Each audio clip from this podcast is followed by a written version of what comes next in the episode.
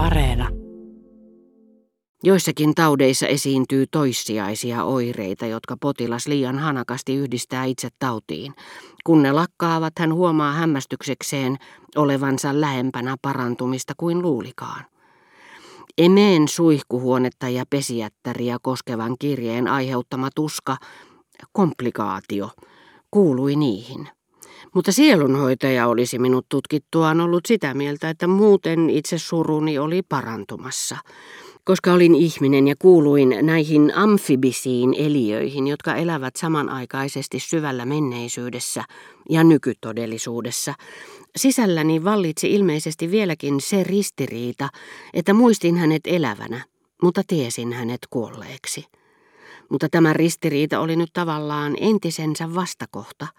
Ajatus Albertinin kuolemasta, tämä ajatus, joka alkuaikoina riensi vastustamaan ajatusta hänen elämästään niin raivokkaasti, että minun oli sen tullessa pakko paeta kuin lasten aallontieltä, Tämä ajatus siitä, että hän oli kuollut, oli nimenomaan toistuvien hyökkäystensä ansiosta. Lopulta valloittanut minussa paikan, jota vielä hiljattain piti hallussaan ajatus siitä, että hän eli.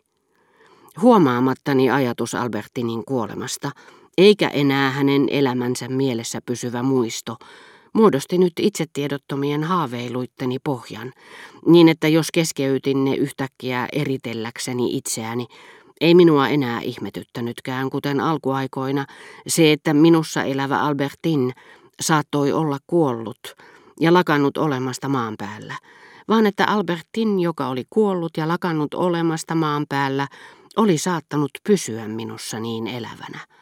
Yhtäkkiä vierekkäisten, toisiaan seuraavien muistojen muuraama musta tunneli, jossa ajatukseni olivat uneksineet niin kauan, etteivät enää edes huomanneet sitä, hetkeksi päättyi, ja alkoi aurinkoinen väliaika, jonka taustalla keinui sininen hymyilevä maailmankaikkeus, jossa Albertin oli enää vain yhdentekevä ja viehättävä muisto. Oliko tämä oikea Albertin, ihmettelin, vaiko olento, joka vaikutti minusta ainoalta todelliselta siinä pimeydessä, jossa niin kauan olin pyöriskellyt.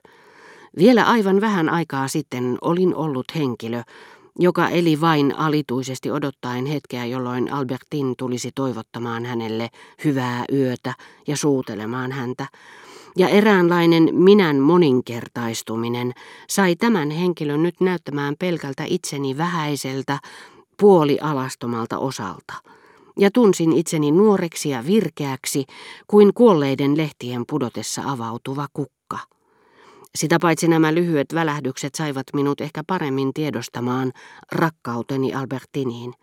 Näin hän käy kaikille liian sitkeille ajatuksille, jotka tarvitsevat vastustusta varmistuakseen.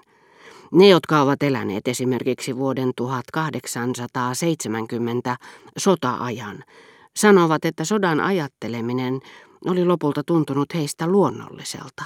Ei suinkaan siksi, etteivät he ajatelleet sotaa tarpeeksi, vaan koska he ajattelivat sitä aina. Ja tajutakseen, miten outo ja merkittävä sodan todellisuus on, he tarvitsivat jotakin, joka repäisi heidät tästä jatkuvasta pakkomielteestä, voidakseen hetkeksi unohtaa, että vallitsi sota, ollakseen taas samanlaisia kuin rauhan aikana, jotta yhtäkkiä tätä hetkellistä valoa vasten erottuisi lopultakin selvästi tuo hirviömäinen todellisuus, jota he eivät enää aikoihin olleet nähneet, koska eivät nähneet muuta kuin sen. Olisivatpa nämä erilaiset Albertiniin liittyvät muistot edes perääntyneet samaan aikaan, eivätkä asteittain, yhdenmukaisesti koko muistini rintamalinjalla, niin että muistot hänen petoksistaan ja hellyydestään olisivat loitonneet yhtä aikaa. Silloin unohdus olisi tuonut minulle rauhan. Näin ei tapahtunut. Aivan kuin rannalla, jolla vuorovesi vetäytyy epäsäännöllisesti. Epäluuloni saattoivat iskeä hampaansa minuun silloin, kun mielikuva hänen hellästä läsnäolostaan oli jo niin kaukana, ettei se voinut lääkitä puremaa. Mitä petoksiin tulee, olin kärsinyt niistä, koska ne eivät minusta olleet menneisyyttä. Olivatpa ne sitten tapahtuneet kuinka kauan sitten hyvänsä, mutta kärsin niistä vähemmän, kun ne vanhenivat. Toisin sanoen, kun en enää kuvitellut niitä niin elävästi, sillä etäisyys johonkin tapahtumaan on suhteutettava pikemminkin visuaalisen muistin näkökykyyn kuin menneiden päivien todenmukaiseen etäisyyteen. Aivan kuin viimeöisen unen muisto, joka epäselvyydessään ja haihtuvaisuudessaan saattaa vaikuttaa kaukaisemmalta kuin jokin monen vuoden takainen tapahtuma.